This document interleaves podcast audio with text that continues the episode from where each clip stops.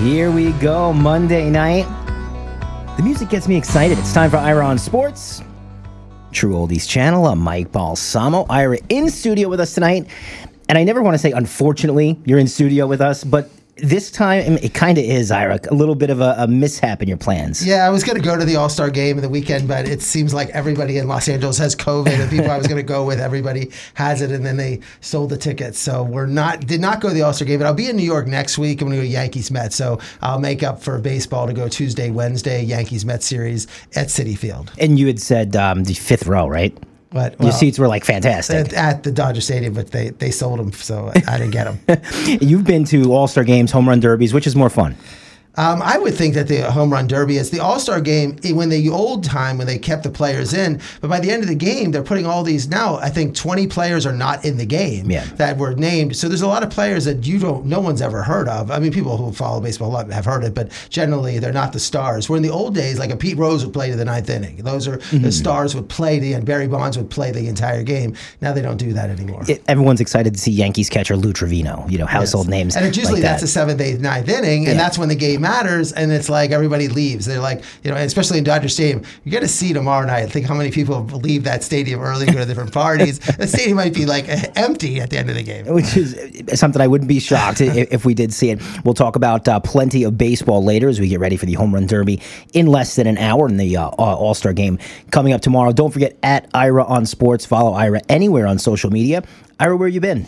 Um, I just went to the Marlins Pirates game this week. Uh, excited to be down there, and my I took my uh, parents down to the game. Sat, uh, was me. Uh, I went with like maybe I, ten other people were in the stadium. No, it was a Thursday afternoon game. Uh, it was fun. It, when when you go there, it was. I like the seats. I like sitting. Their club, their VIP club, it's nice. is tremendous. You can walk when you park your car from the parking garage to the stadium. You could go to a little league baseball field and park and be that close to the seats. Literally, you park your car and you walk through, and they have good food and everything, and you walk right out there, and there was no have the whole row to yourself. And I was right next to the pirate dugout. Uh, my mom got a picture with Ke'Bryan Hayes, uh, Brian Hayes. Mm-hmm. Uh, it was very nice. It was great to look right into the dugout and those things. But and it was a good game. That was a really good game. I, I don't get why they don't do better. I mean, maybe it's just that there's not many native Floridians here, and, then that's part of the reason. Being downtown kind of makes it a little bit tougher to get to than, say, Dolphin Stadium. But, I mean, like you said, good food, good seats. The, the Marlins aren't terrible. They should sell more. Yeah, it's uh, it was surprising, but it was it's not surprising. It, but it is the, actually it is surprising because when you go there and just see your stadium that seats like with 35, 40,000 people, and there's like nobody there. Yeah, it's happened to me before. Every other concession stand is closed. You know, like they don't need everything. Keeping it on the Florida theme uh, tonight, we've got an excellent interview, and this guy is going to tell us all about maybe the most fabled NFL team of all time. He's Marshall John Fisher. Well, as Marshall said during, uh, uh, he, he stated in the book, it's 50 years there was never an undefeated NFL team. And then in 1972, the Dolphins were undefeated. Then it's been 50 years since no undefeated team. So it's like this legendary team. If it was so easy, we'd have another undefeated team. And now it's even harder because now you have to go like 20, 20 or 21 or oh no mm-hmm. to actually become undefeated. But this was the 70 year Dolphin team, and just eh, the book is tremendous, and it brings up about Miami, and I just loved. Uh, I'm real excited to interview him for the show. Yeah, that'll be a great interview right about uh, 7:30. We'll chime in on that, and you could thank the New York Giants for there not being a another undefeated team. Let's talk about the Open Championship, Ira. Man, we got a good four days of golf. I think we got a little spoiled here. Rory McIlroy put himself in the driver's seat and then took a back seat to Cam Smith and one of the greatest final nine holes I've ever seen, and just putting and everything lights out. Congrats to Cam Smith, your new Open champion. Uh, Cam Smith, who's people been talking about as this good golfer, great golfer, the up and coming from Australia, 20 years old. Um, it seemed like before this year he had won the Zurich Open twice, and then he had won in, in, Hawaii twice, and really hadn't done much else. But then he wins the Players Championship this year, uh, competes well throughout in the Masters, uh, and he, now he's number two in the world. And then he wins here at the Open, putting great. But it was just the idea. I I love this tournament tournament for a number of reasons. Because the final two days, it was Hovland and Rory, and it was Cam Smith and Cam Young. Cam Young, rookie from uh, the rookie golfer from America, who played lights out and it was this battle. I mean, they were in the same group each time. Each golfer was it for two whole days, and you had the whole LIV the idea that you had Rory, who is the poster child for the PGA Tour, everyone want Rory to win, and then the rumors of Cam Smith jumping to the LIV Tour, and because everyone's criticized LIV Tour, it's like, oh, although golfers are old, they're not popular, they're past their prime, and now you have Cam Smith, who has the signature win of the year, come back, wins this tournament on a Sunday, and if he, as expected, is going to jump to the LIV Tour any moment, that would be uh, that would be certainly a nail, not in the coffin of the PGA Tour, but certainly a shot across the bow, more than uh, equal to Dustin Johnson, and even more than Phil Mickelson. Coming off a major win, yeah, that's a pretty big deal, especially like you said, uh, moving up to number two in the world. Let's talk about how we got here, Ira. And this was something that like I said, with just 18 holes to go, pretty much anyone in the world would have said this is Rory McIlroy's tournament. But let's start on Thursday. Well, I mean, the one thing about Rory I just wanted to mention is that he won in 2014 uh, the Open and PGA Championships. That gave him four titles. So now, since then, he has been in contention in these majors. He's now been seven of the last 10 years. He's been the Masters top top 10, seven seven years in Masters in the top 10. Uh, the U.S. Open five year five times. The Open Championship four, PGA two. So he's been 18 18 in the last 30 tournaments. He's been in in the majors, been in the top 10. And so people are like, boy, this is, and he made it. This is the Holy Grail. It's St. Andrews. I really, this really means a lot to me. So he put a lot of pressure on himself, and he's played really you know, well this year in the majors. So, and as I said, he's become this without Tiger not playing well. He's become sort of the face of golf, and he was the favorite going into this tournament. So after the first day, Cam Young shot it was eight under, and Rory was six under, and Cam Smith was five. Uh, former Ira on Sports against Talor Gooch was at four under. Dustin Johnson, uh, that's why you know I predicted Dustin was going to win because I thought it was like one of those courses where there's how many greens? What, there's like 12 greens because they play with these big double mm-hmm. greens. You just can pound the ball as far as you can go. Driving distance is really, really important, and that's why I thought Dustin Johnson was going to do well, and especially Hovland too at four under. And then a player that we hadn't heard so much this year because of injuries, Bryson DeChambeau, really had a really nice tournament. And the first day he was three under, and then Tiger though, just he started the day with a double bogey. He got the shot, and then it just again spiraled out of control and shot you know, uh, plus six, 78. Another poor day from Tiger it didn't seem like he was limping so much, just didn't play so well. And we'd go on to see, I believe he was two over on, on Friday. Uh, a lot of the talk in national media Ira, is Tiger's done, you know, especially after the, the plus six. You ready to throw in the towel no, on Tiger? I'm not. I think it's look. He's been injured. He's coming back. I all these people that are saying he's finished. It's it's, it's he's just getting back into, into form. If he can stay healthy and keep practicing, I, I look for him to do better next year. I'm not ready to, to write him off. I think people were saying that. Now, next year, we have a, the same similar performances uh, about a year and a half or two years after the accident. That's one thing. But I think he's just getting back and just learning how to walk the course and getting his stamina up. So I'm not to, I'm not ready to throw the, no, I'm not, not going to do that. but then on Friday, Cam Smith shot the 64. He went to 13 under. Cam Young was at was, was at 69. Shot was at 11 under, and then Rory was 11 under, and Hovland at 10 under. So after that, it was like my you know they really they controlled the top of the board. They they controlled the board for the rest of the tournament. And Dustin Johnson was at nine under after Friday's round. Uh, Scotty Scheffler, who's number one in the world, was eight under. Uh, who missed the cut? Uh, Collin Morikawa. A lot of people liked him coming into this tournament, but didn't play well. Max Homa, who people I saw other people liked him a lot. Uh, Brooks Koepka again just did not yeah. has not had a good year this year in the majors. Again, missed the cut. Phil was 72, 77, and Tiger played better.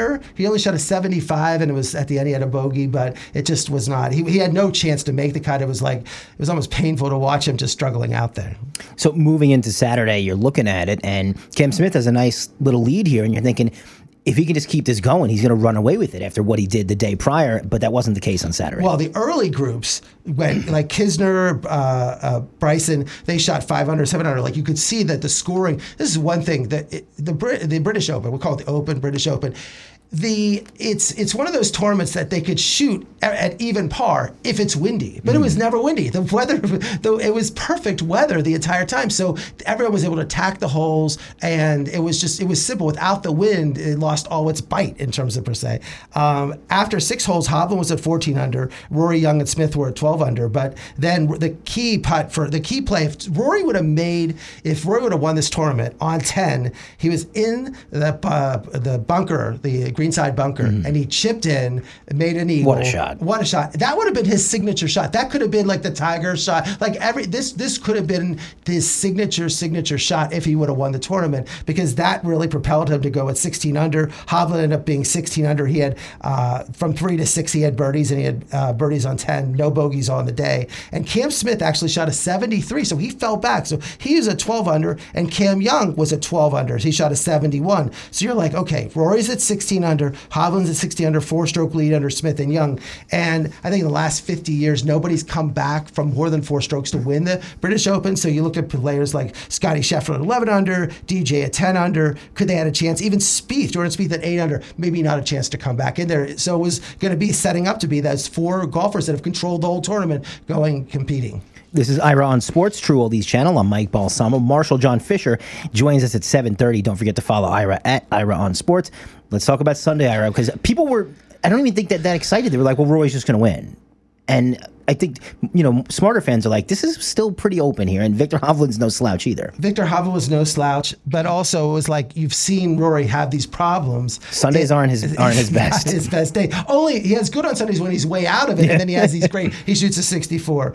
Um, when the day started, though, you saw like Abraham Ancer and the Thai Saddam Kazazin, they both shot like 65s. You started seeing low scores. So that's like, it's like, like I was watching at three or four or five o'clock in the morning, everything that was going on, but you saw that everyone was scoring low. And then when, and Rory, and Sam Burns shot at 800 to do a 64. So you're like, no, this is not a true major. This is more like the uh, Phoenix Open, you know, something like that, where they're going to shoot, you know, minus thirty, where you're going to have to get birdies. This is not a this is not a classic major like a U.S. Open where you're, You're like happy for par. You're Yeah. happy for par, get a couple birdies, and that's sort of you got to really get these numbers there. I mean, Cam Young started it with a bogey on on uh, and then he, and he dropped, and then uh, and Rory and, and Viktor, of course, were at 16 under. But then Cam Smith made his run, just a little run. He Cam Smith got a birdie to get to 13 under. Cam Smith got Cam Young got back at 13 under, and then you started looking at the field, and Dustin Johnson got up to 12 under. Like wow, and I'm thinking there was Yeah. a moment there when he's four strokes back. I'm like,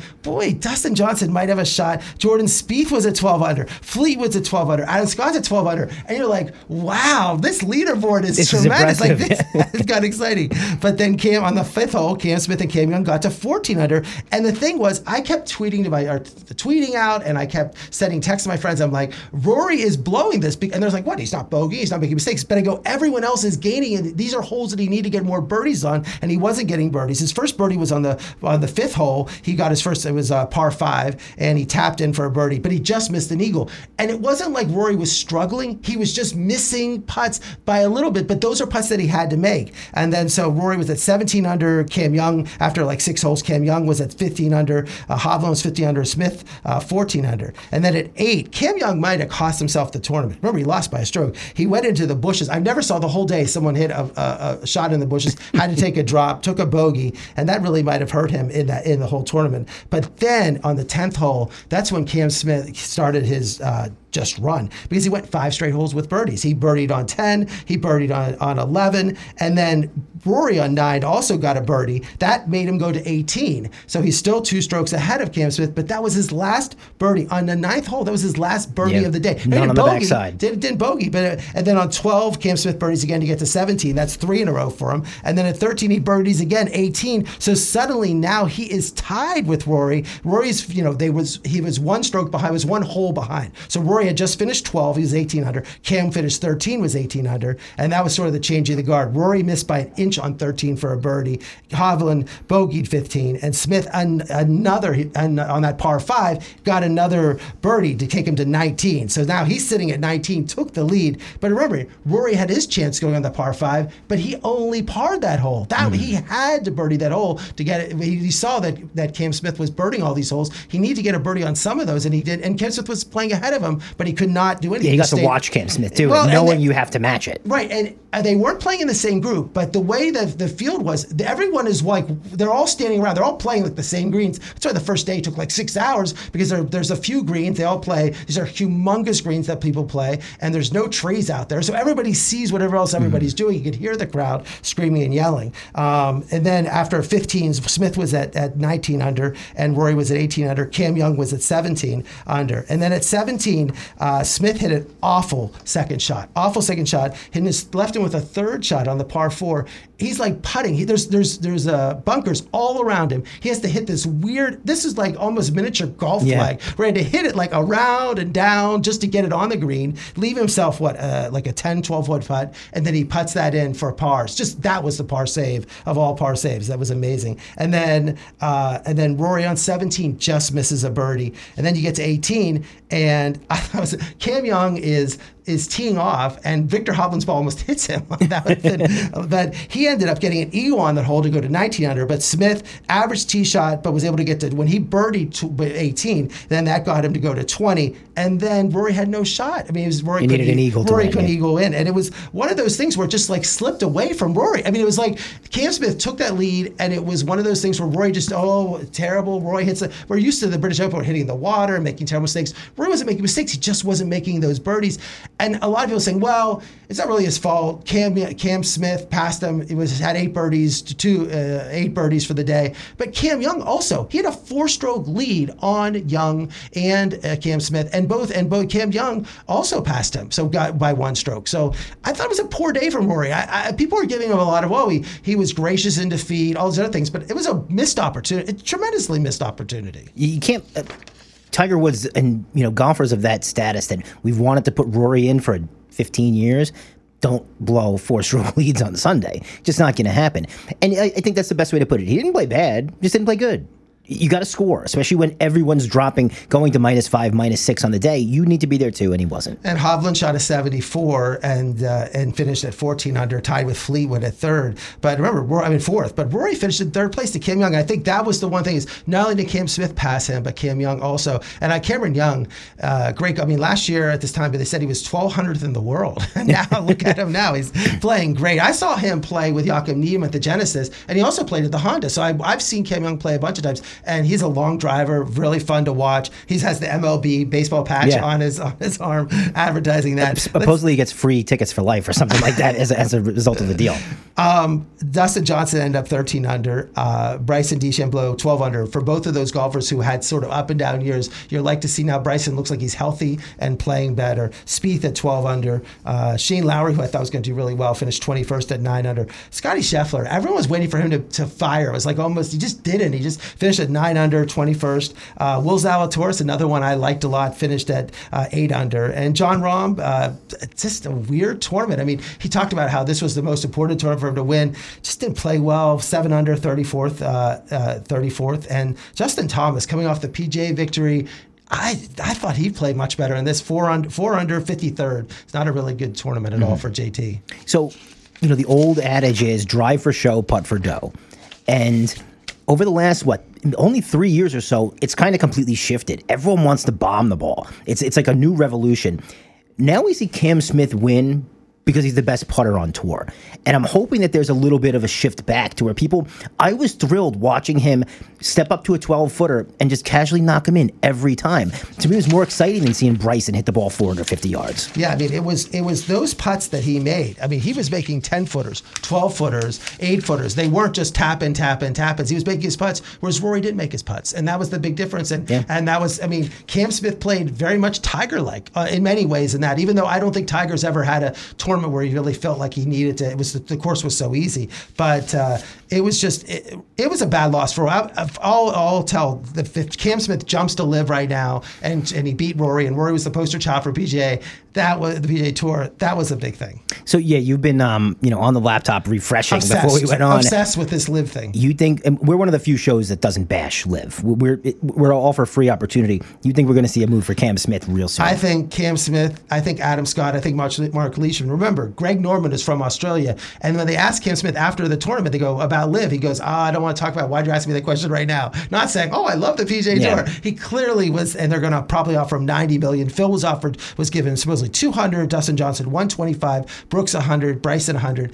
Um, the Palm Beach Post, uh, Tom D'Angelo interviewed uh, Norman, and Norman said, "Well, after this tournament, we're going to see some big names a lot of people are saying Hideki Matsuyama, uh, former Masters winner from last year, might be because they want to put a LIV Tour event in Japan. That he could be one of those names. I mean, you even hear Bubba Watson, former two-time Master winner. Uh, not so much about Rickie Fowler. Maybe they don't want. Yeah, him. I was going to say. you know, it's sort of like they got all these golfers. I thought uh, Henrik Stenson uh, would be an interesting one. Not that he, because he's such a great golfer, but he is the Ryder Cup European Ryder Cup captain, That and would they're going to take the captain away from him. I mean, this is so much like wrestling. You know, I grew up on this. I watched a special last night on Bill Goldberg on A and E, which anyone who loves wrestling should watch. It was great. But it's You would like be a Goldberg I fan. love that. yeah, it was like great. It was a played at the University of Georgia. Every star there. But anyway, I, I thought it was it's very wrestling like in terms of taking. You know, it's like someone switches teams and what happens and and those things. But they're thinking about creating like these Australian teams part of the LIV, where there would be Cam Smith, Adam Scott, Mark Leishman, maybe another Australian player. But they're going to have they want to create the idea that there's a team concept, which every a lot of my friends are like that's the stupidest idea. But I'm starting to get around, come around to it a little bit. I'm intrigued about Matthew Fitzpatrick, even though he said after he won the U.S. Open he's not, and also Cantlay. I keep hearing so much about him too. So so a lot of names out there, but I I'd be shocked if Cam Smith doesn't jump tomorrow. Like it seems like that is like a given that he's going. And again, the criticism of all these golfers is, oh, they're too old, they haven't played well, they're not nice. Like it's like, oh, Brooks, these guys aren't nice. Like Cam Smith, everyone says he lives in Jacksonville. Everyone says he's the nicest person in the world. That's the so, rumor, yeah. Right, so this is sort of like the whole narrative of the uh, LIV golfer would be ruined by this. Yeah, it's not all Patrick Reed anymore. Yes.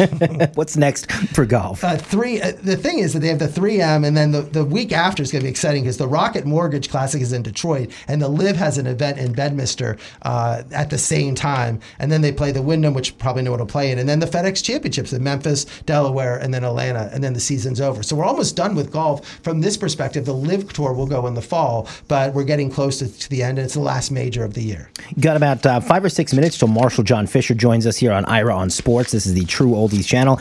Ira, let's talk a little baseball. You were at a game, and it turned out to be a great one. Well, I would look Mar- Pirates and Marlins, a great game, but hard to be say. But there was some interesting.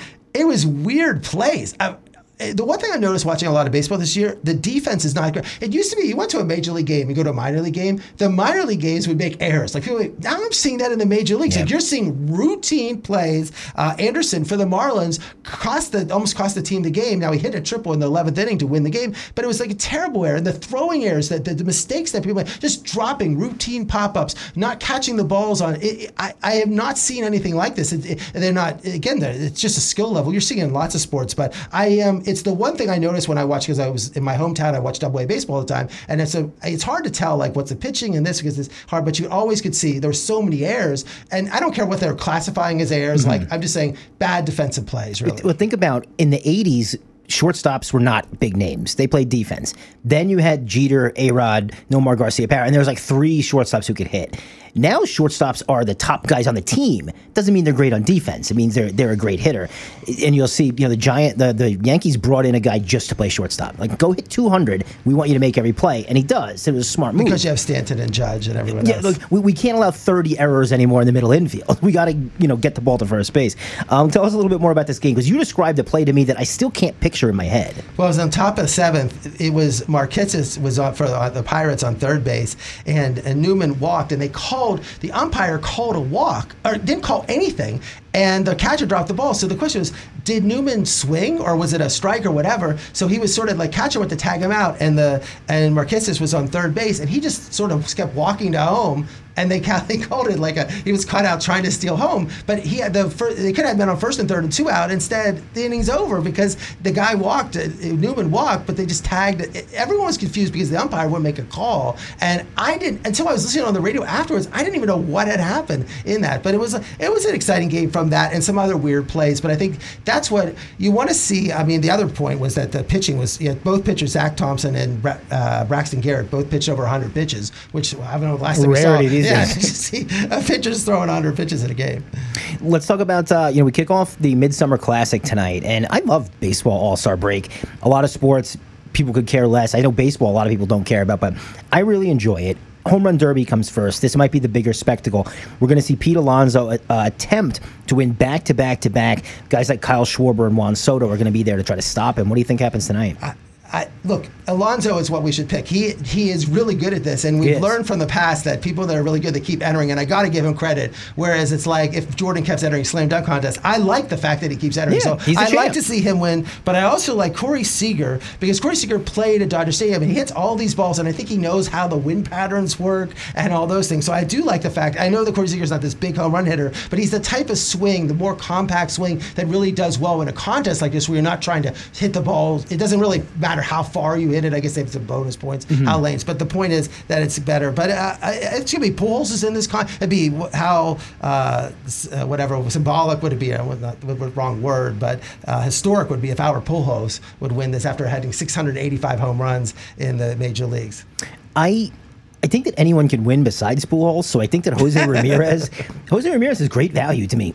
I, have seen him from plus fifteen hundred to plus eighteen hundred. Won't be shocked if he wins. And Pujols, if he hits like seven home runs, I'd be impressed. He's going to be gassed if he even makes it uh, to the second round. Then what about the All Star game? Clayton Kershaw got. Uh, he probably doesn't deserve to be the All Star starter. Oh come but on! it makes You're sense. Dodger Stadium. You got to well, put him on there. He, he, wasn't the best pitcher. I know. But you I know people wanted the the Marlin pitcher Sandy Alcantara, but I, I, I felt Kershaw. They got to give it to him. Start now. Ohtani supposedly it would have been great to have Kershaw versus Ohtani, yeah, but Ohtani said he doesn't want to pitch, so that's why he's not pitching. And then Cole opted out of the game, and Verlander opted out of the game. That's where all these a lot of the star pitchers opted out because they pitched last weekend and didn't want to pitch in this game. Yeah, Verlander threw Saturday, so did Scherzer. Um, a lot of people wouldn't even know Shane McClanahan if they saw him on the side of the road. He's the uh, AL starter. He's having a great season. Uh, what else do we need to look at in baseball here? Well, Juan Soto rejecting a 15-year, $440 million contract from the Washington Nationals.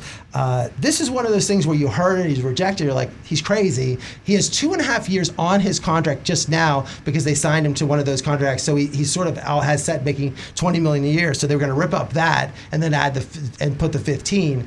Uh, but he rejected it because it was an average contract of 29 million. Scott Boras is his agent. Uh, and then the question is what the Nationals do. Now, everyone thinks they're going to trade him. There is an aspect of this. The Nationals look like they're going to be sold. So someone who buys the team, you could have a Steve Cohen or someone, a billionaire buys the team, say, no, don't trade Juan Soto. I'll pay him whatever he wants. So there's an idea. Everyone thinks that he is going to get traded. I don't. Again, whoever trades for him, they're gonna have to sign him. And we talked about this with Kevin Durant. How many teams want to sign half a? They're gonna pay him five hundred million dollars, six hundred million dollars. You're talking about the Yankees, the Mets, and these guys. All these teams all have their own free agents, like Judge, who they're signing. The Mets are gonna sign, have to sign Alonso. They already have Lindor to big contract. Are they gonna sign? They don't have. These big teams don't have the money to pay him. Yeah, we were talking off air. Like, what's the landings? Even the Dodgers, who usually are always in the game for a big free agent they're kind of full, and do they want another one of these massive? They have contracts? bats already to a big, big number contract. They let Seager go. Would they go and sign Soto to this again? It's not the Pirates are not. You have no. about twenty teams that don't even think about. It. Like Scott Boras is not even. I bet yeah, you the Pirates are not on even his Rolodex. like Pirates, what they play baseball? Like do I call them? Like it's easy to be Scott Boras. You're only dealing with a few teams, and the Phillies have Harper. I mean, we're going through all the different teams. They all have their free agents. The Angels, oh, they have Trout. They're gonna have to re-sign Ohtani. They pay Rendon thirty million. Yes, they don't. These other teams don't have. So Soto wants all this money, but someone has to pay it. I mean, it's I he has to go somewhere. They go Kansas City Chiefs play the NFL. I don't know. Go to LIV Golf maybe he can play. Maybe they'll give him some. Uh, for some reason, I think Texas, even though they just brought in Marcus Semien and Corey Seager, this is a team that's basically saying we want to win. They've got a lot of young pitchers coming up in the minors. I'm not going to be shocked if Texas opens up the checkbook again.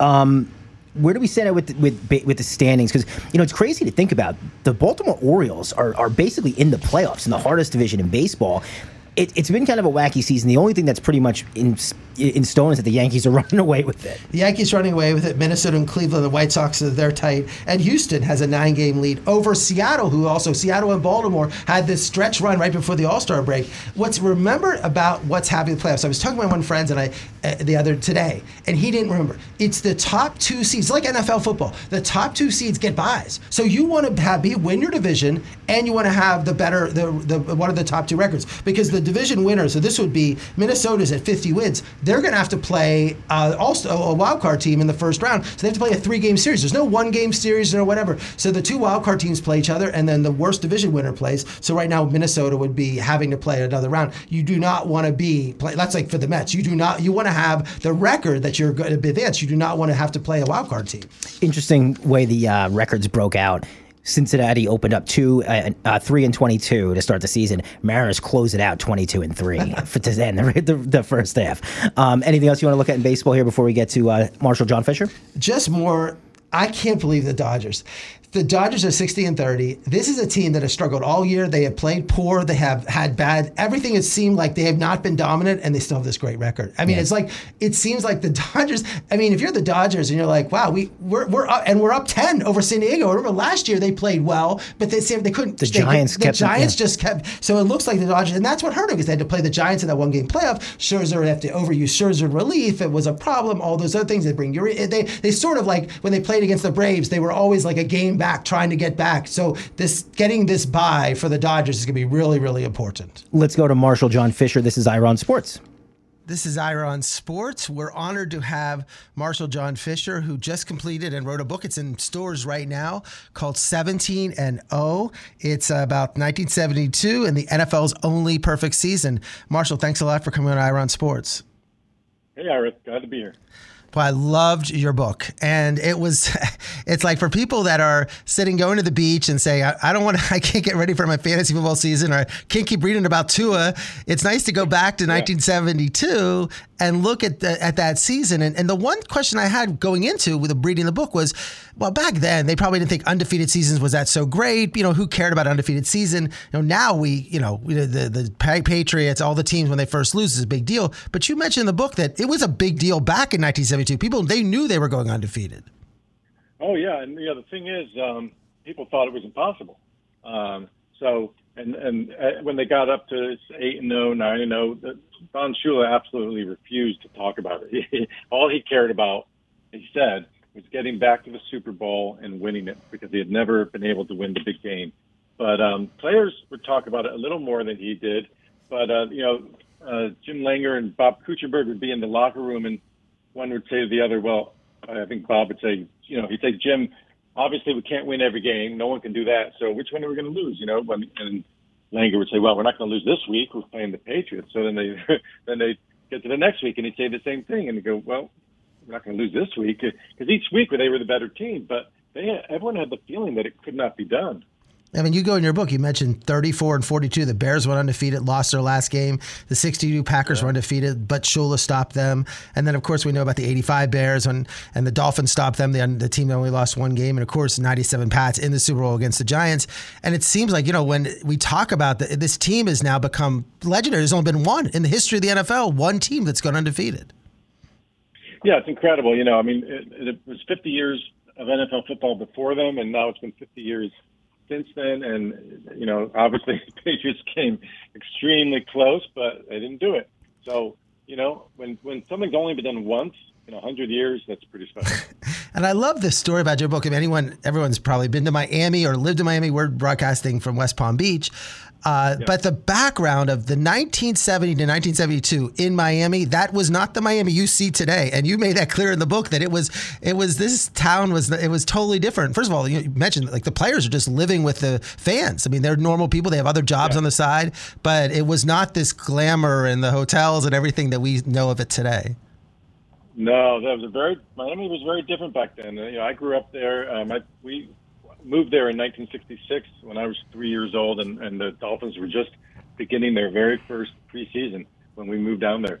And uh, I grew up there, and it was a very, very different place, and uh, not not as high, uh, not, you know, not as highly charged as it is today, and uh, not as crowded, and not. Um, and as far as sports, the Dolphins were the only. They weren't just the only NFL team in Florida. I, I think they were the only professional, you know, major league professional team uh, of any sport in Florida. So, uh, you know, it's a lot different there. And um, in their first few years, it was kind of a quiet scene in the Orange Bowl with the Dolphins because they were an expansion team and weren't winning very much. But once uh, Don Shula came down and and they immediately went to the playoffs that year, and uh, the it just exploded. The excitement exploded. Yeah, you mentioned in the book about Joe Robbie, who people just remember Joe Robbie Stadium. They probably don't remember he's the one who bought the team and brought the team here. It was a lawyer was trying to put a get deal together, and uh, we just saw that the Denver Broncos were sold for four and a half billion dollars. I think he bought it on a couple of million dollars and some IOUs, and he was able to own the Dolphins. Yeah, and it wasn't his money because he was he was he grew up poor in South Dakota, and he was he became a lawyer, but um, he was just a practicing lawyer in 1966. He wasn't a wealthy man uh, but he heard that they AFL wanted to start a team uh, in Miami, and so he jumped on it and he got some investors and he kind of stayed one hand one step ahead of the banks the first few years when the team wasn't doing well and they kept shuffling money around and uh, he ended up making quite a lot of money on it. But he started the team. Yeah. And then uh, surprisingly, I mean, we, we see this. Don Shula is considered one of the top coaches in the game, coached for the Baltimore Colts, took the team to Super Bowl and lost. But they're able to lure Shula down to Miami uh, and give him an ownership of the team and those things. But that was a, a coup at the time that you know, someone like Shula would leave an established team like the Colts with Johnny Unitas as their quarterback and come to the Miami Dolphins. Absolutely, but uh, you know what happened was uh, Shula was he was considered the best coach in football, but he never gone all the way. He never won the, the Super Bowl, and, uh, and with the Colts, he, when he got there, there was no Super Bowl, and, the, and the, it took him a few years, and they finally won the NFL championship with with the Colts. But it was the third year when the NFL champ had to play the AFL champ in what they called the Super Bowl. It was the Super Bowl number three, and uh, he lost that one, a humiliating loss to Joe Namath and the Jets. So after that, his stock kind of dropped in Baltimore. The owner treated him very badly, blamed him for the loss, and uh, the next year, 1969, was a they didn't have a great year. So I think um, the owner, Carroll Rosenbloom, was actually thinking they wanted to get rid of Shula, although he hadn't told them that yet. And when Shula, and Shula was not happy there then. So when he got the call from Joe Robbie, he actually was all ears. He there's a good chance for him to get out of there. He comes down there, and the former coach Wilson, more lackadaisical, practicing those things, have fun. Yeah. And, and Shula has, he put the term four a days. I mean, now players, there's not even two a days, let alone four days. You put that schedule together, you wrote in the book from morning to practice. like, you wonder how they survived. Yeah. And then he also, no water. Can you imagine Florida, like going out, like people, everybody in Florida is carrying a water bottle at all times. They had to practice in pads without water four times a day. Yeah, well, that was 1970. His first year, there was a, a players' strike while they were negotiating a new deal, and the veterans didn't show up until uh, a couple weeks late. And uh, as a result, he scheduled four practices a day, and uh, they were just he, the players all talk. They still talk about it how brutal it was. And yeah, he didn't let them have water. Csonka said that Shula wanted them to be, told them they he wanted them to become camel-like. So when it was they're playing a tough game in the hot heat down there uh, the other team is dying, that they would be strong. And you got to give Joe Thomas, the general manager, credit because as you go through all the players, and sort of like with the Steelers, I mean, a lot of these players were not highly drafted. They were free agents, and he just was able to cobble together this team of, of players that everyone was overlooking. What an amazing job. And, and, considering how many Hall of Famers they were able to put together on that team from players that were just discarded from other teams. Yeah, Joe Thomas was a huge part of it. You know, he he uh, he was there from the very beginning, and and he was something of a genius of a of a player personnel guy. He and he he did all the traveling, the scouting, and he he did the drafting. And uh, before, but this is before Shula got there. So he brought in a lot of great players that um, you know they didn't come into their own until they got to play for Don Shula, but they were they were there in '68. You know, he got he brought in Csonka and Kiick and drafted Mercury Morris, uh, Bob Griese. A lot of the great players were there already and uh, he made this the incredible trade um, for Paul Warfield in 1970, just as Shula was about to arrive. But it was Joe Thomas who got Warfield down there, and uh, and then and then he left. Uh, he he uh, did not get along with Joe Robbie, so he was not around for the Super Bowl victories, but he was a big part of building that team you know, a lot of people when they talk about the 72 Dolphins, they say, well, the team was, you know, they went undefeated, but the schedule was one thing. They got lucky. They weren't really that good. But, you know, you go through in the book, I mean, they had three of the top running backs in terms of Csonka's in Hall of Fame, Mercury Morris, and Jim Kiick. I mean, it's sort of like if people are thinking about today, it's of like the Baltimore Ravens in terms of how many running backs. I mean, each one of them would be a first round fantasy uh, pick. And then they have an offensive line of Langer, Little, and Kuechenberg. Uh, two of them are Hall of Famers. The other one probably should have been. And then to add on to that team, you have Paul Warfield, who at the time was considered the best wide receiver in football. He was the Cooper Kupp, or however you want to compare it now, and they were able to trade for him. So you really had the best running backs besides O.J. Simpson, the best offensive line, the best wide receiver, and then and Griese, a quarterback, and Morrall, a quarterback. But it was a very good offensive team. Oh, and defensive. Every single position, they had a great player. Even if they made some of them might not have been famous uh, and gotten their due, but they had they were incredibly good team, no matter what the schedule was, you know. And that schedule actually didn't look so easy before the season because some of the teams that uh, were supposed to be really good and didn't have as good a year as they were supposed to have. But you know, they had to start out in Kansas City against the Super Bowl contender. Then they played Minnesota in the game three, a Super Bowl contender, and the Colts and Jets were both supposed to be playoff teams, um, but they didn't end up having great years. Of course, they had to play the Dolphins twice each. So that didn't help them. but but that was a great team, and they showed it the next year because the next year they were even more dominant. Even though they they lost one game to Oakland early on and another one that didn't count later, but they completely destroyed the playoff and Super Bowl opponents. I loved how you went through the book and, and game by game, and, and really there was the, only the one game that Minnesota when they were had to make that comeback. Yeah. Everything else during the regular season. Remember, they only were playing 17 games now. They played 14 back then, um, and that in that Minnesota comeback was the, early in the season was a key game in terms of they really controlled all the other 14 games. Yeah, that was the that was the one, and of course it happened before anyone was thinking about undefeated.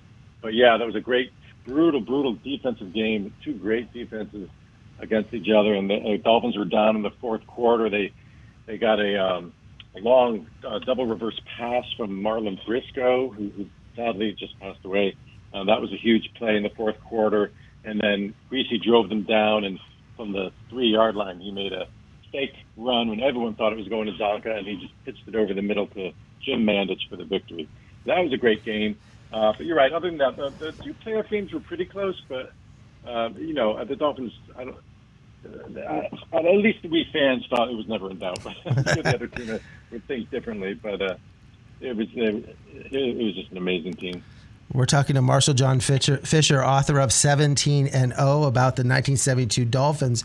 And I guess the key moment in that season was game five when Brian Griese, their star quarterback, gets hurt and uh, Shula brings in Earl Morrall, 38 years old, who has been a veteran in the league, won a Super Bowl with the Colts uh, at that time, but uh, uh but it, no, I didn't look. It took the team to Super Bowl, but the point is that he had to make that switch because Griese was injured for the rest of the year. So Griese only played the first four games and then in the playoffs.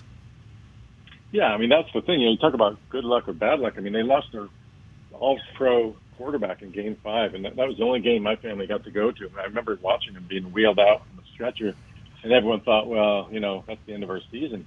But they Shula had wisely brought in Earl Morrall, who had been his, uh, the backup for Johnny Unitas for Shula in up in Baltimore.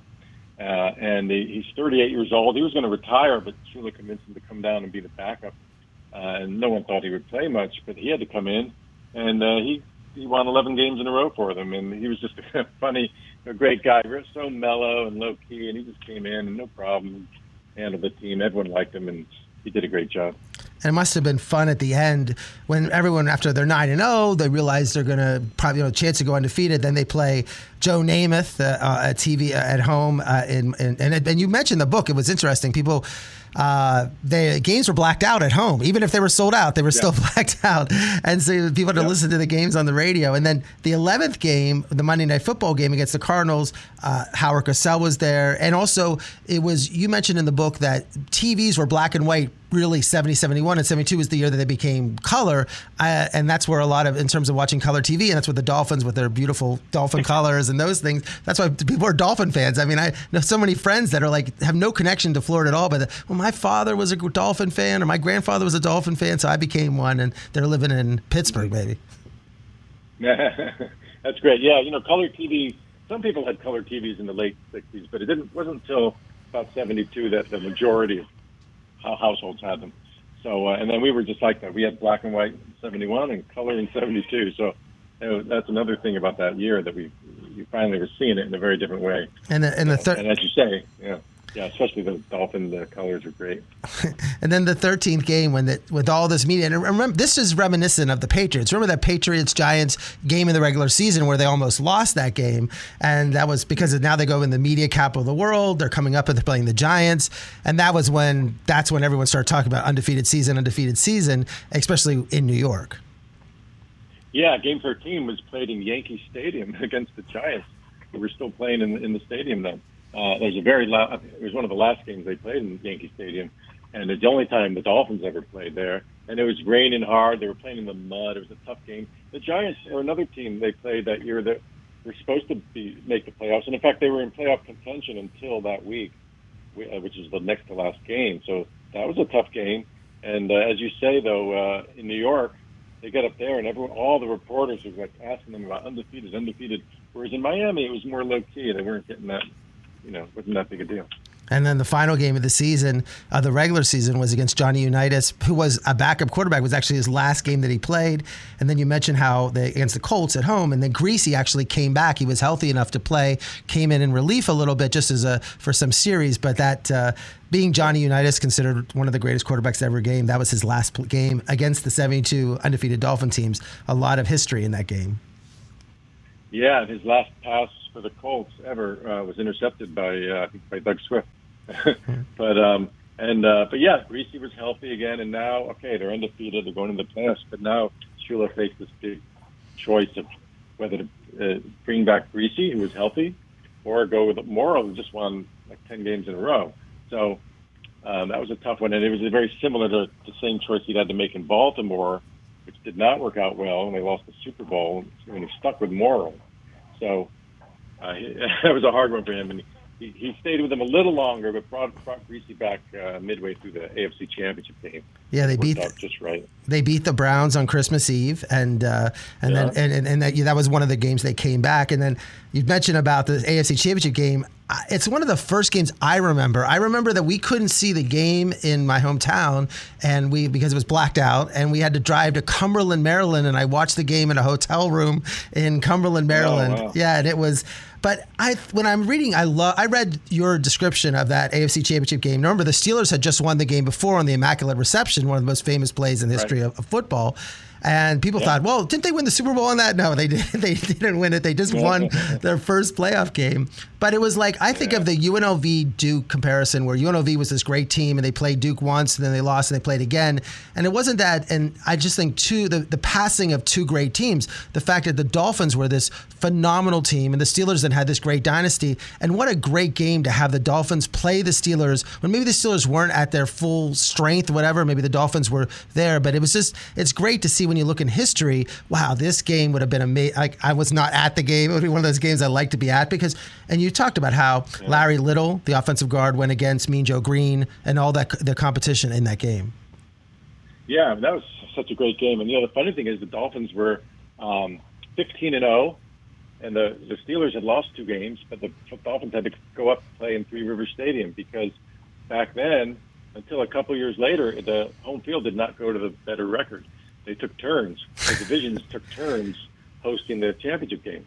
So, so they had to go up there and play in this really tough atmosphere. You know, those fans were just brutal, and uh, and they had to go up and do that, even though they were undefeated. And uh, Bradshaw got knocked out in the, the I think it was the first or second series.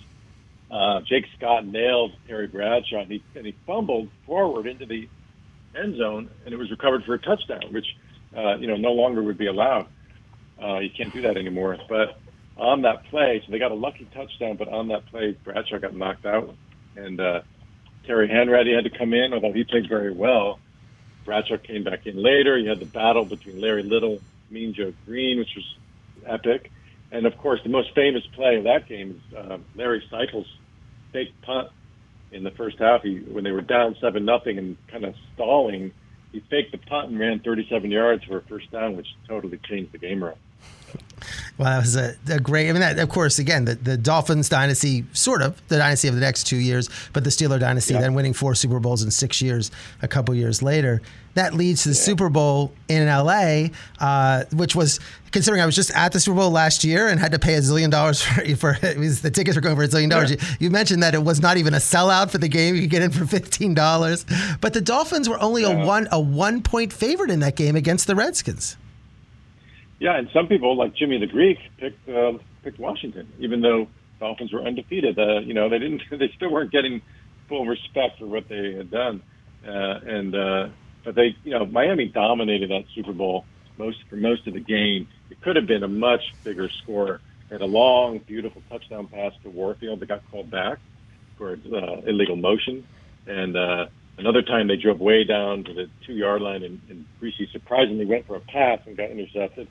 Um, and then, of course, the Garo, the play everyone remembers is Gary Yepremian's, uh, you know, gaff when he his field goal. He's going for a 37-yarder, just nice, easy field goal to make it 17 to zero in a 17 to 0 season. and it got blocked, and he tried to throw the ball, and he went straight in the air. Then he, it came down, and he popped it back up like a volleyball, and it got intercepted for a touchdown, which made it look like a close game, but it really had not been. And then uh, you mentioned in the book, I have a big problem with how they give the uh, MVPs at the end of. The, I think it's it's total craziness. And you watch in the winning time Yeah. how the question was, did Magic got the MVP in the in the one those first uh, championship over Kareem when it was supposed to be Kareem, but then they switched it. But you mentioned in the book that one person decided the MVP, and, and even though Manny Fernandez had what 18 tackles in the game, they gave it to Jake Scott instead. Isn't that crazy? Uh, one guy chooses it, and uh, they, they, a lot of people said he wasn't even watching because he was hungover from being out all night the night before. So he just, you know, he saw Jake Scott make this great interception, which is true. But um, even Jake agreed that they probably should have given the keys to the truck that he got to Manny Fernandez, who had the, the best Super Bowl any defensive lineman ever had. And I just loved how you described the players. And, and, and you, one thing you mentioned in the book was, first of all, uh, what Shula emphasized was integration. That some of the teams were segregated, even on the team, and everything was together. People were in the different rooms, and that was important to him. And also how intelligent the players were. Uh, they, they all had careers outside. A lot of people had successful careers afterwards. And it was it was this brotherhood of a team uh, that people. You had three running backs, all wanting to be the star running back, and they all were sharing carries, but they all got along. Uh, you don't see that in today's game as much. Yeah, no, it's really true. And Shula deserves a lot of credit for, you know, when he arrived in 1970, the, the locker room was segregated. you know, black guys were on one side and the white guys on the other side. And, and uh, as far as roommates and training camp and on the road, it was all segregated um, by choice. You know, but, but, but the thing is, Shula came in and he insisted that uh, they integrate, mix up the locker room, and he assigned roommates, and they were all mixed. Uh, whenever he could, he mixed races and as the roommates and he insisted on that they be a team and not be not be segregated in that way, and uh, you know, and that really worked. Uh, you know, it really worked for the team and made them very close. And even though they had a lot of very different personalities on that team, they they blended very well as a team. Yeah, and of course it was one of those. I, I, I found it. You know, you were you were you were young when you were watching this. It, it sort of set the tone. I mean, it really was the team, and it was and it set Miami again. Would you would you describe the the pictures? You have all these pictures of Miami, what it looked like in 1970, and then if you see what it looks like today, completely different. But I'm not going to give it all the credit to the Dolphin team, but it did accelerate the idea that Miami isn't just some place where people retire. It was actually going to be this modern city that people are going to go and enjoy and entertainment and work and business and all those things. Oh yeah, I think that team made a made a big difference. Um, and Larry King talked about that. You know, Larry King was starting his career in, in Miami and was uh, he did in fact he did um, color commentary for WIOD in '70 and '71, and and he was a, he was he loved that team. And I talked to him before he passed, and he talked about what a big deal the Dolphins became in the city and what they meant to the city. And uh, yeah, I mean they in some ways the Dolphins put them on the map, put Miami on the map. Uh, people were seeing them on TV, and seeing the city, and it became a major league town. Yeah, in your book, we're not we didn't delve into so much of it, but it was interesting in the book about you describe how are two political conventions was the only time I think one other time it happened. We're at the, in the city in 1972. That Richard Nixon was the president at the time, uh, was a huge football fan, would call and write the the Washington coach and and Shula all the time, uh, and that he vacationed to Key Biscayne down here in Florida, so he had some interest with that. So the whole mix of politics uh, with this team, there was there was a lot going on in that book and and at the time. Yeah, yeah, that was one of my main goals in this book, not just talk about the football, but uh, of course, of course, I do tell all about the team and the season, but I also wanted to weave in with that the um, what was going on around them in Miami and around the country, because Miami was kind of a focal point that year for everything that was going on in America because of the two conventions being held in Miami Beach and uh, Nixon being down there so often uh, you know, Key Biscayne. So, uh, as you say, Nixon was a huge fan, and so he, he plays a big role there. And uh, I tried to talk a lot about the, you know, Watergate and the Vietnam War still going on, and everything that was going on in society in the background. Yeah, and the fact that the team was able to stay focused and still stay together as a team. So it was your writing style is great. The book is amazing, and as I, I encourage people when they go to the beach, again, uh, this is uh, this is a good book. It's a great book to read and to learn and, and to and to see a team because you go through the pl- it, it's almost a fi- in many ways it's a fiction. It reads like a fiction book, but it's real life. It's the seventy two teams. So Marshall, I really appreciate you come on coming on Ira on Sports and talking about your book Seventeen and Zero, and encourage people to get it from Amazon, Barnes and Noble, everywhere you buy books. Yeah, that's right. Thanks, Ira. I enjoyed talking with you. Thank you so much. Good stuff there from uh, Marshall Jon Fisher. Appreciate him popping by Ira on sports. So, Ira, we were, you know, NBA's keeping itself in the news, and we thought that DeAndre Ayton, first round pick three years ago for the, for the Phoenix Suns, was going to be moved. They kind of didn't want to sign him. Maybe he was going to be traded for Durant. Looks like he's staying thanks to the Indiana Pacers. The Pacers signed him to a four-year, $133 million contract. The Suns matched it, and now he can't be traded to the middle of the year. It's almost the Suns did it because they're like, okay, because they could have paid him more, but it was, I, I think, I don't think anyone who signs a four-year, $133 million contract and is upset that yeah. they, he doesn't, he's not happy with that. No, that, that was a little bit weird to me. What's going on with, with the Brooklyn mess? I mean, Nets. Uh, well, I, I, I've been saying this on the show from day one. I don't think Durant's getting traded. I don't think Kyrie's getting traded. I think they're going to run back this back again. I think teams are looking at what they're asking for, and there's so few teams. A lot of these teams have traded all their draft picks. I just don't see what's going to happen with Durant. The Knicks are focused on Donovan Mitchell of Utah. They're not going to bring in. They don't Durant. have enough anyway. they don't have enough, and they're looking for all these draft picks. It, I think it's Durant stays. Again, Durant is going to be 34 next year. He has four more years uh, in the playoffs. He did not play well against the Celtics. He shot 37 percent in that series. They got swept, and this is a team that you know uh, we talked about last week. Giannis was able to take three games. Jimmy Butler took three games, and the Warriors were able to take four teams off the Celtics. They weren't this great unbeatable team. Durant didn't play well, and if you're going to work, if you're going to trade your entire team to get Durant, then what do you get back? You're, he's going to be on a bad team, and I think from Durant's perspective, just stay on your team. They should try to do what they can do, Kyrie Simmons, and, and figure out what it makes it work. Uh, let's talk a little NCAA uh, football because the landscape is drastically changing in what we were expecting, maybe even just two years ago. What's going on now? Well, there's three more years of the playoffs, and they have SEC media days. And Greg Sankey, who's the commissioner of the SEC, is now it, he brought last year brought Oklahoma and Texas in. This year now USC, UCLA go to the Big Ten there was this they were trying to do a playoff where they would have all the conferences would have guaranteed spots those things but now that he sees all these conferences being weakened he says the offer that was on table before, that's not the offer now. like I don't care about all these other guys. I care about the Big Ten. I care about me, and everyone else can figure out what they want to do in that scheme of things. And he goes, we offered the Pac, and if the Pac-12 and the Big 12 would have taken, the Pac-12 really would have taken this offer, and even the ACC, he was surprised that they were against that. But it's like now he's saying, well, in three years when this is up, who knows? Are University of Miami, uh, Florida State, and Clemson headed to the uh, SEC? You think?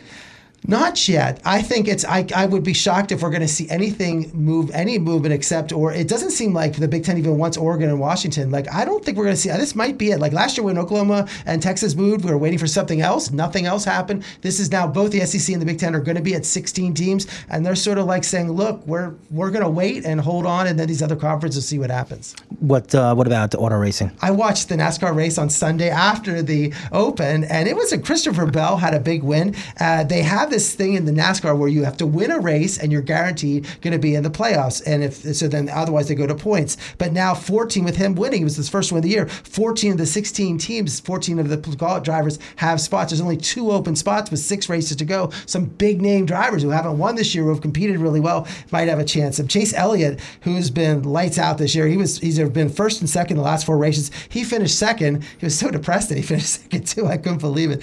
But uh, Martin Truex, he's one of the drivers that has not won a race this year, but really high in points. But he's he might be left out. Um, and the winner of this race was in New Hampshire, gets a 21 pound lobster. So it was so funny. and and, and uh, Bell said, "I don't like lobsters," so they showed him holding the lobster. It was uh, it was uncomfortable. And then one other thing in the race was Austin Dillon and Brad Keselowski. Uh, Austin Dillon started crashing Brad Keselowski, and he's like, "Why is he hitting me?" And they didn't even like hit each other during the race. And it was like one of those things where it's like Austin Dillon goes, "I just don't like him." that was the reason why he kept banging into him during doing the safety lap when they were under the caution. He kept running into him. It was fun. Very much Talladega Nights. you think that UFC pulled off something amazing? We're gonna have to wait a few months, but this could be massive. Well, this fight, uh, they just made an announcement. They, the UFC makes the fights, but Charles Oliveira is the lightweight champion. Well, he's not. He's technically not the lightweight, but a thing. But he's had 11 straight wins. Beat Chandler, Poirier, Gaethje, considered the pound for pound one of the top two or three fighters. Is now going to fight Islam Makhachev, who is Khabib's mentee, and everyone's been. He's won 12 in a row. So you have one fighter who's won 12 in a row, one who's won 11, and one has been the champion, who is a plus 215. That shows how much the betting crowd loves Islam Makhachev. Like this guy, this Yeah, is plus gonna 215 for the champ. For not, a champ, yeah. for someone who hasn't lost, who's considered one of the best. This is why this is you're getting the two best fighters. It's going to be UFC 280 in October, and it's going to be a mon- it's in Dubai. It's going to be a monster fight, a worldwide. It, it'll. It, it, I saw. I, actually, this was. This, you wish things like this happen in boxing because the fight should be made now when they're in both in their prime. Don't wait four or five years while they try to put things together. So give uh, Dana White a lot of credit for putting this fight on in October, and it'll be great to, to have. You're not excited about Le'Veon Bell's burgeoning uh, boxing career? Oh my gosh, Le'Veon, Le'Veon Bell and Antonio Brown. Like we would have more Super Bowl titles. Those guys, they just give run it back another year. And I'm, I was actually on the uh, making. We're talking about where I go next. I was making plans to go to the Steeler training camp. My friend runs the Steeler training camp, and I was like texting him. I'm like, get me VIP passes for that. And then um, in the NHL, Vincent Trocheck, who we've had here on Ira on Sports, excellent player, going to my New York Rangers. I'm pretty I happy can't about that. believe you didn't text me on that. I mean, Trocheck. I mean, he's on. Have we've had not had that many hockey players on our show. I have to admit that he was a great guest from Pittsburgh. So it's gonna be and considering that would be great playing for the New York Rangers. Seven year deal. He's excellent in the faceoffs, plays really hard defense. I'm really excited about that. Uh, what else before we wrap it up here? Um, next week, I'm so pumped. I've been trying to get this guest on for like three years since we started our show. To me, he's the best writer out there. Jeff Pearlman. He wrote a great book on Barry Bonds, great book on Walter Payton, uh, Brett Favre, the USFL, the Lakers. He's had two books, and but he's the producer, executive producer of, of Winning Time, which is my favorite show on HBO about the Lakers with Magic Johnson and uh, Kareem Abdul-Jabbar. And he doesn't do any interviews, and I am so excited to have him on the show to talk about Showtime and all those other things. So I can't wait to have him on next week. So we are out of time. Thanks so much to Marshall Jon Fisher for popping by. On behalf of Ira, I'm Mike. Let's talk next Monday night. It's Ira on Sports.